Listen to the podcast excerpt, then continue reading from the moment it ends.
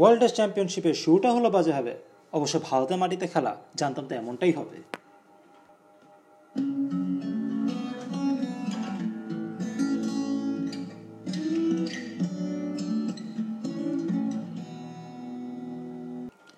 Welcome to the very first episode of the R A review আমার নাম রাফি আদনান এবং আমি এখানে মূলত ক্রিকেট নিয়ে, বিশেষত আন্তর্জাতিক ক্রিকেট নিয়ে আসলে আমি অ্যানালিসিস করব। তো রেকর্ডিং এরিয়াতে আমি আসলে খুব নতুন বলা যায়। মানে আমার আমি আসলে মানে পডকাস্টিংও ব্যাপারে আমার তেমন কোনো আইডিয়া নেই। আবার এক অনেক সময় ইউটিউব লাইভ লাইভে ভিডিও করে সেটার ব্যাপারে আমার আইডিয়া নেই। তো আমার এক ফ্রেন্ড বলল যে, আমি যদি রেকর্ডিং করি, সেক্ষেত্রে আমার জন্য ভালো। কজ আমি নিজেকে অ্যাকচুয়ালি মানে আমার ছোটোবেলা থেকে ইচ্ছা ছিল যে, আমি অ্যাকচুয়ালি ক্রিকেটে অ্যানালিসিস করব এবং ক্রিকেট নিয়েই থাকব বা ক্রিকেটটা খেলব মানে একই সাথে এরকম। সো ক্রিকেট নিয়ে আসলে আমার ইন্টারেস্টেড ছোটোবেলা থেকে বাট যা হোক স্টাডিজ এবং মানে লাইফের গোস মানে একটা সময় চেঞ্জ হয়ে গিয়েছে, তো সেই পথ থেকে আজকে আমি অনেক দূর দূরে চলেছি। তবুও আল্লাহর রহমত আমার মানে অ্যাডমিশন এই ধরনের প্যাড হিসেবে একটু একটা ফ্রি টাইম পেয়েছি, তো মনে হলো যে রেকর্ডিংটা এখনই চাইলেও কিন্তু করা যেতে পারে। যাক, আসলে আমি মানে বলতে গেলে বেশি কিছু যাই না কজ আমি এলেনে প্রথম, তো এটাতে যারা এক্সপিরিয়েন্সড তো তাদের কাছ থেকে আমি আশা করছি যে তারা আমি ভুলগুলোকে ধরা দেব, যাতে পরবর্তীতে আমি অ্যাটলিস্ট ফার্স্টে যেহেতু আমি রেকর্ডিং দিয়ে যেহেতু স্টার্টটা করেছি, তো সেটাতে আমি যেন পরবর্তী যেন একটু ডিসেন্ট হতে পারি।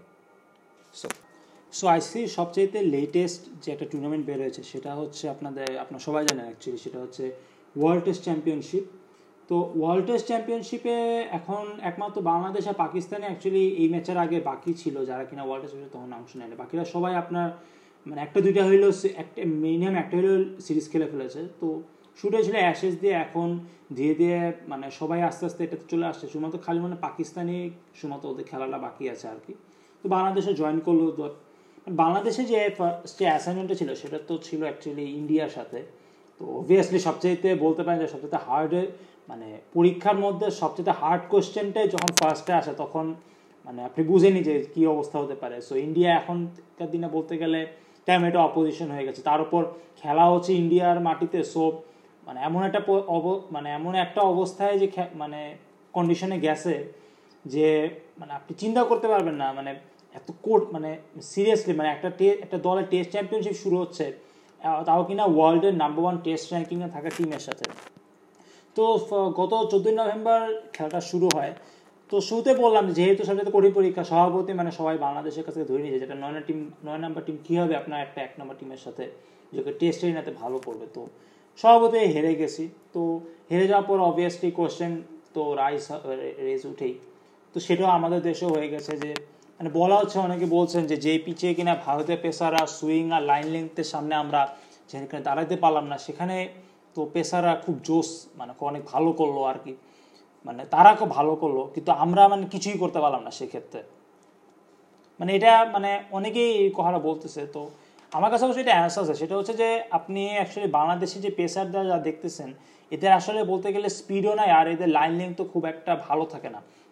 এমনিতে নিউজিল্যান্ড সাউথ আফ্রিকা কন্ডিশনে বাংলাদেশ দেখা খেলে, তখন এরকমই দেখা যায় যে বাংলাদেশের ব্যাটসম্যানরা ব্যাটসম্যানরা মানে একশো পঞ্চাশ বা দুইশোর মধ্যেই আগে আগে অল আউট হয়ে যাচ্ছে। বাট সেখানে আমাদের দেশের ব্যাটসম্যান অ্যাটলিস্ট ওদেরকে তিনশো বা তিনশো পঞ্চাশের মধ্যেও আটকে রাখতে পারি না।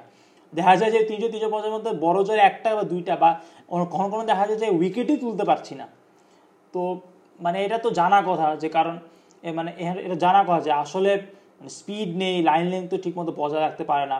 ম্যাক্সিমাম স্পিড সেই ওয়ান থার্টি ফাইভ বা ওয়ান টুইন ওয়ান থার্টি উঠাতে গিয়ে বা মানে আমাদের দেশে পেসারদের প্রায় ঘাম ছুটে যায় বলা যেতে পারে। তো এটা তো জানার কথা। যেখানে মানে এখানে মানে আপনার স্পিড নেই লাইন লেন্থ নেই। আপনি ইন্ডিয়ান পেসাররা অবভিয়াসলি এখনকার দিনে অনেক ভালো করছে। সেখানে বাংলাদেশ পেসাররা তো নিউজিল্যান্ড সাউথ আফ্রিকা পিচেও তো কিছু করতে পারে না। তো এনে আবার কী করতে পারবে? তারপর এই যে ইন্ডিয়ান ব্যাটসম্যানদের মধ্যে ধরলাম যে হয়তো বিরাট কোহলি বা চেতেশ্বর পূজারা এরাই হয়তো কিছুটা ভালো খেলতে পারে। কিন্তু মানে এরাই হয়তো মানে ক্লাস লেভেলের প্লেয়ার অন্যরা তেমন একটা না। বাট আপনি এখন, আগে সেটা আপনি দুই, তিন বছর আগে হলেও আপনি সেই কথা বলতে পারতেন। বাট আপনি এখন কথা বলতে পারেন না। কারণ ইন্ডিয়ান টিমটা বলতে গেলে অ্যাকচুয়ালি এখন বিশ্বমানে সো অস্ট্রেলিয়া আছে ইংল্যান্ড সাউথ আফ্রিকাতে যখন ইন্ডিয়ার ইন্ডিয়ানরা এখনকার দিনে খেলতে যায়, তখন দেখা যায় যে সাউথ আফ্রিকা ইংল্যান্ডে অস্ট্রেলিয়ার পেস বোলাররা যেভাবে উইকেট পাচ্ছে। আপনার দুইশো পঞ্চাশ রান, দুইশো বা তিনশো রানের মধ্যে ইন্ডিয়ান টিমটাকে আটকে রাখে। দেখা যায় ইন্ডিয়ান টিমও সেম টু সেম তাদের সাথে লড়াই করে যাচ্ছে। দেখা যায় যে ওদের, ওরাও সেম মানে মানে সেম কম্পিটিশন খেলতেছে। তখন এই কারণে এখনকার দিনে ইন্ডিয়ানদের খেলাটা কিন্তু খুব মানে মজা লাগে দেখতে অ্যাকচুয়ালি বিশেষ করে একটা ইন্টারন্যাশনাল ক্রিকেট মানে দর্শক হিসেবে যদি আমি বলি আর কি। তো প্রবলেমটা আসলে বাংলাদেশে এখানে। কজ ঘরোয়া পিচে মানে বাংলাদেশে ঘরোয়া পিচে দেখছি যে আসলে স্পিন আর মানে ব্যাটিং পিচই দিচ্ছে, যেখানে কিনা আপনার ব্যাটসম্যানদেরকে এমনভাবে মানে পেস বোলারদেরও অ্যাকচুয়ালি এই সমস্ত পিচে কিছু করার থাকে না। স্পিনারদেরকেই আনতে হয়। বাংলাদেশি প্লেয়াররা স্পিনও খুব ভালো খেলে। আসলে খুব যে ভালো খেলে তাও না, ঠিক আছে? মানে জানি যে বাংলাদেশে মেন স্ট্রেংথ হচ্ছে আপনার স্পিন বোলিং কিন্তু এই স্পিন বোলিং দিয়ে মানে স্পিন বোলিং বা শক্তি, তাহলে একটা টিমে যদি যেই জিনিসটাতে তাদের মানে সত্যি মানে অনেক স্ট্রেংথ আছে সো ব্যাটিং ওয়াইজ সেই জিনিসটা তারা সবচেয়ে ভালো করার কথা না। এখানে আপনি ইন্ডিয়ান এবং বাংলাদেশের মধ্যে প্রবলেম যে, বাংলাদেশের প্লেয়ার প্লেয়ার মানে যে মেইন স্ট্রেংথ সেটা তো স্পিন কিন্তু ব্যাটসম্যানের নিজেরাই ভালো স্পিন খেলতে পারছে না। অথচ ইন্ডিয়ানরা তো আপনার সেই বলতে গেলে প্রায় পঞ্চাশ বা ষাটটা দশক থেকে যখন খেলা শুরু করেছে, তখন থেকে তারা স্পিনটা যখন ভালো খেলে স্পিনটা করছেও ভালো স্পিনটা ব্যাটিংয়ের সময় স্পিনটা খেলতে পারছেও ভালো। তো মানে এখানে আপনার মানে ভারতে বা ভারতে এখানে অ্যাকচুয়ালি বাংলাদেশকে অনেকটা বাজমাত করে দিচ্ছে আপনি দেখেন যে রবীন্দ্রচন্দ্র আশ্বিন যেখানে আপনার মানে মোটামুটি ভালো বোলিং করেছে, তিনটা চারটা উইকেট নিয়েছে। সেম কেস রবীন্দ্র জাদেজা ক্ষেত্রে সেও অনেক ভালো লেয়ার লিংতে বোলিং করেছে। সেখানে বাংলাদেশের মেহেদি হাসান মিরাজ কিন্তু কিছু করতে পারেনি। সেম কেস তাইজুলের ক্ষেত্রে, তাইজুল হয়তো মানে আমি অ্যাকচুয়ালি তাইজুলকে অনেক মানে আমার কাছে ভালোই মনে হয়। বাট মিরাজের ক্ষেত্রে আমি মানে কেমন জানি খুব একটা কার্যকারিতা আগের মতো পাচ্ছি না। বিশেষ করে আপনার ও তার নিজের ক্যারিয়ারে ফার্স্ট যেভাবে ইংল্যান্ডের সাথে খেলেছিল, এখন কিন্তু সে আমার মনে হয় না সে আগের মতো অমনটা আছে। নিজের দেশে পিচে কিন্তু সে খুব মানে মোটামুটি ভালো খেলে। কিন্তু বাইরের দেশে পিচে মানে তাকে অনেক সংগ্রাম করতে হয়। সো আমার মনে হয় মিরাজ এই জিনিসটা কাজ করা উচিত। মানে অ্যাটলিস্ট মানে আপনি যদি ভারতের পিচে যে অ্যাটলিস্ট কিছুটা হলেও তাদের কাছে কিছু একটা করে দেখানোর ক্ষমতা রাখেন। তো অনেকে বলেন যে মানে ভারতের মাটিতে যখন খেলা হয়, তখন তো স্পিনার মানে স্পিনারও তো ভালোই করে। যখন ভারতের মাটিতে অন্য দলগুলো যখন খেলতে আসে, তখন তারাও কিন্তু মানে তাদের বেস্ট যে স্পিনাররা তাদেরকে নিয়ে খেলে। যেমন আপনি যে অস্ট্রেলিয়াতে দেখেন, অস্ট্রেলিয়া কিন্তু নেথারল্যান্ড কিন্তু হিজ মানে হিজ এনাফ অ্যাকচুয়ালি সে মানে সে যখন বাংলাদেশ সফরে আসছিল, দেখে বাংলাদেশ ইভেন সাকিব আল হাসানও তার মতো কিন্তু এতগুলো উইকেট পায়নি। ইভেন তো সাকিব একটা ম্যাচে ম্যান অফ দ্য ম্যাচ এবং সেই ম্যাচে বাংলাদেশ জিতে সেই ম্যাচটা সে বাংলাদেশ জিতেছিল মূলত সাকিবের কারণে। বাট নাথারল্যান্ড কিন্তু পুরো সিরিজে ম্যান অফ দ্য সিরিজে ছিল, সে কিন্তু বাংলাদেশের চল্লিশটা উইকেটের মধ্যে সে বাইশটা উইকেট সে কিন্তু নিজে নিয়েছে। অর্থাৎ মানে অর্ধেকেরও বেশি উইকেট কিন্তু তার নিজের কাছেই নিজের কাছেই আছে। এর বাইরে আপনি কয়েকদিন আগে শ্রীলঙ্কা সিরিজে Moeen Ali then Jack Leach even জরুর যে কিনা একজন ব্যাটসম্যান সেও কিন্তু শ্রীলঙ্কা সিরিজে ভালো করেছে। সো ইভেন এখনকার দিনে নিউজিল্যান্ডে মিচেল স্যান্টনার বা অ্যাজাস পাট অ্যাজাস প্যাটেল যারা আছে হালা রমা উইল সমাভিলের মতো এমন একটা একটা বোলার যার নাম আমি কোনো তেমন কিনা শুনি নেই, সেও কিন্তু পাকিস্তানের সাথে ইউএইতে অনেক ভালো করেছে। সো এই জিনিসটা বাংলাদেশের প্রবলেম অ্যাকচুয়ালি বাংলাদেশে তাইজুল বলেন বা মিরাজ বলেন, এমনকি নাইম আসাব আমি সাকিবকে এখানে রাখব না cause Shakib is is already one one of the best allrounders এবং সে বলতে গেলে বাংলাদেশের এই স্পিন বোলিং ডিপার্টমেন্টের হেড এখন সে সে অ্যাকচুয়ালি মানে আনফর্চুনেট সে ব্যান হয়ে গেছে। কিছু করার নেই এখন বাট দেখা যাচ্ছে অ্যাকচুয়ালি মানে এই টেস্টে সবচেয়ে বেশি দেখা গেছে, যেটা, সেটা সাকিবের অভাবটা মানে বাংলাদেশে খুব ভালো মতো টের পেয়েছে। এবং গত কয়েকদিন ধরে এটা অ্যাকচুয়ালি খুব একটা বদ অভ্যাস হয়ে গেছে যে সাকিবের ওপর মানে অনেক বেশি মানে নির্ভরশীলতা চলে এসেছে। বাকিরা তেমন একটা ডেলিভার করতে পারছে না। মাঝে মুশফিকুর রহিম ভালো খেলছে।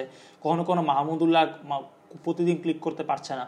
বোলারদের কত বাদি দিলাম। বোলাররা তো মানে বলতে গেলে এখনই কিছুই করতে পারছে না অ্যাকচুয়ালি এই জিনিসটা নিয়ে আসলে মানে খুব মানে চিন্তার বিষয় আসলে। কারণ বাংলাদেশে মাত্র আসলে একটা টেস্ট চ্যাম্পিয়নশিপ শুরু হয়ে গিয়েছে। কিন্তু মানে শুরুটাই যদি অ্যাটলিস্ট যদি আপনার টেস্ট ম্যাচটা যদি প্রথম টেস্ট ম্যাচ যদি অ্যাকচুয়ালি পাঁচ দিনেও যদি নিয়ে যাওয়া যেত, তাও কিন্তু মোটামুটি কিন্তু ভালো মানে বলতে পারতাম যে অ্যাটলিস্ট যে হ্যাঁ বাংলাদেশ অ্যাটলিস্ট লড়াই করার ক্ষমতা রাখে।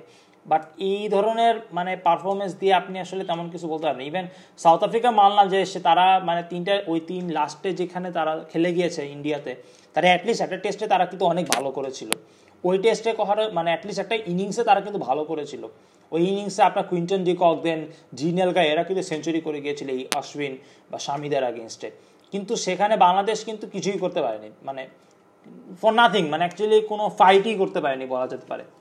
তো যা হোক মানে বলতে গেলে অ্যাকচুয়ালি এই টেস্টে Bangladesh totally out class batting wise বলেন বোলিং ওয়াইজ বলেন।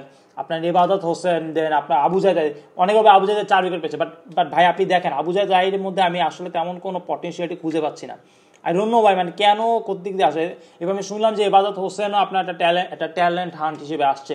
পেস বোলিং হান্টে সে একশো চল্লিশে পদক জিততে পারে। তো ভাই, উনি যে একশো পদক জিততে পারে, আমি তো এই ইন্টারন্যাশনাল সিরিজে দেখলাম যে সেটা একশো তিরিশই উঠাইতে পারতেছে না। তার বোলিং আসাম অনেকে বলে বেটলির মতো। আপনার যদি বোলিং আসাম বেটলির মতো হলে তো হবে না। আপনাকে বোলিং করতে হবে, ওই অ্যাটলিস্ট তার কাছাকাছি তো যেতে হবে। আর আপনি তো সেরে করতে করতে পারছেন না।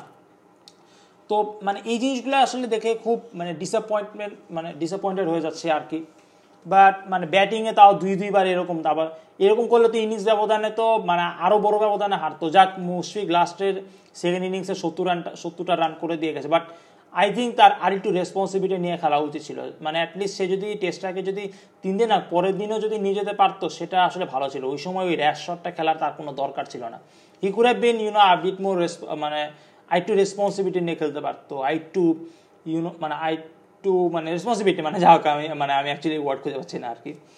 সো মানে এখনকার দিনে অ্যাকচুয়ালি মানে বাংলাদেশে এই জিনিসটা জানা উচিত যে র্যাঙ্কিং এখনকার, এখন আর কাজ করবে না। আপনি একটা টেস্টে ভালো করবার জন্য একটা বেঞ্চমার্ক দিয়ে দেওয়া হয়েছে। সেটা হচ্ছে আপনার এই টেস্ট চ্যাম্পিয়নশিপটা সামনে কলকাতা টেস্ট আছে। আমি জানি না অ্যাকচুয়ালি যে কজ ইন্ডিয়াও আপনার মানে বলতেছে যে, ওরা মানে পিঙ্ক বল খেলে নেই। বাট যদ্দূর আমি দেখেছি মানে পিঙ্ক বলের মানে যদি সিরিজ দেখি, বাংলাদেশও খেলে নেই, ইন্ডিয়াও খেলে নেই ওকে নো প্রবলেম দুইটাই আমি ইনএক্সপিরিয়েন্স টিম বাট আমি এখানে তারপর অবভিয়াসলি মানে উইদাউট এনি ডাউট এটা সবাই বলবে, আমিও বলছি যে অ্যাকচুয়ালি এখানে ইন্ডিয়াই ফেভারেট এবং ইন্ডিয়াও মানে মোটামুটি একই ধরনের সিরি মানে রেজাল্টই এক্সপেক্ট করবে। ইন্ডিয়ারে তারা যেটা দেখেছে, কলকাতা টেস্টও তারা যাবে যে সেম টু সেম আর পিঙ্ক বলের ব্যাপার কি? আপনার পিঙ্ক বলে অ্যাকচুয়ালি সিনটা খুব ভালো হয়। তো আপনি দেখবেন যে পিঙ্ক বলে এখন পর্যন্ত যে কটা পিঙ্ক বল হয়ে টেস্ট হয়েছে, সেগুলোতে কিন্তু অস্ট্রেলিয়া কিন্তু মোটামুটি ডমিনেট করেছিল মানে প্রত্যেকটা টেস্ট ম্যাচে খালি একটা টেস্ট ম্যাচে মনে হয় নিউজিল্যান্ড খুব ভালো করেছিল তাদের সাথে। এর বাইরে অ্যাকচুয়ালি মানে পিঙ্ক মানে রিজনটাও আপনার মানে যার পেস বোলিং ইউনিটটা যত ভালো, সেই দলটা অ্যাকচুয়ালি পিঙ্ক বল টেস্টে সবচেয়ে ভালো করেছে। সো ওই অনুসারে বিশেষ করে ইভিনিং সেশনগুলো শুনেছি যে অ্যাকচুয়ালি খুব হার্ড হয় ব্যাটিং করার জন্য। সো এই জিনিসটাতে অ্যাকচুয়ালি ইন্ডিয়া বাংলাদেশের চেয়ে আমি বলব যে প্রায় বহুত গুণ আগে অ্যাকচুয়ালি দশ গুণ, পনেরো গুণ বললে অ্যাকচুয়ালি খুব কম বলা হয় এখানে আর কি। So I still have some some high hopes আমি ভাবতেছি যে যদিও ইনশাল্লাহ হয়তো মুশফিক দেন, মাহমুদুল্লাহ দেন, এরা যদি কিছুটা ভালো করতে পারে ওপেনার্সও যদি অ্যাটলিস্ট আপনি একটা সেশন যদি ভালো করতে পারে দেন দেখা যাক মানে অ্যাটলিস্ট মানে ব্যাটিং ওয়াইজ আমি বাংলাদেশের কাছ থেকে কিছুটা এক্সপেক্ট করতেছি। বোলিং ওয়াইজ আসলে বাংলাদেশের কাছ থেকে আমি তেমন কিছু এক্সপেক্ট করতেছি না আর কি। বা তারপরও মানে cricket is cricket at the end of the day মানে সারপ্রাইজ দিতেই পারে, তো বলা যায় না কি হয়, না হয়। বা স্টিল আমি ভাবতেছি যে অ্যাকচুয়ালি এই মানে এই সিরিজ অ্যাকচুয়ালি ইন্ডিয়ায় ফেভারেট এবং অবভিয়াসলি তারাও মানে তারাও চাবে এবং অনেকে তাই এক্সপেক্ট করতেছে আর কি যে ইন্ডিয়া এই ম্যাচেও অনেক বড় অবদানে জিতবে আর কি।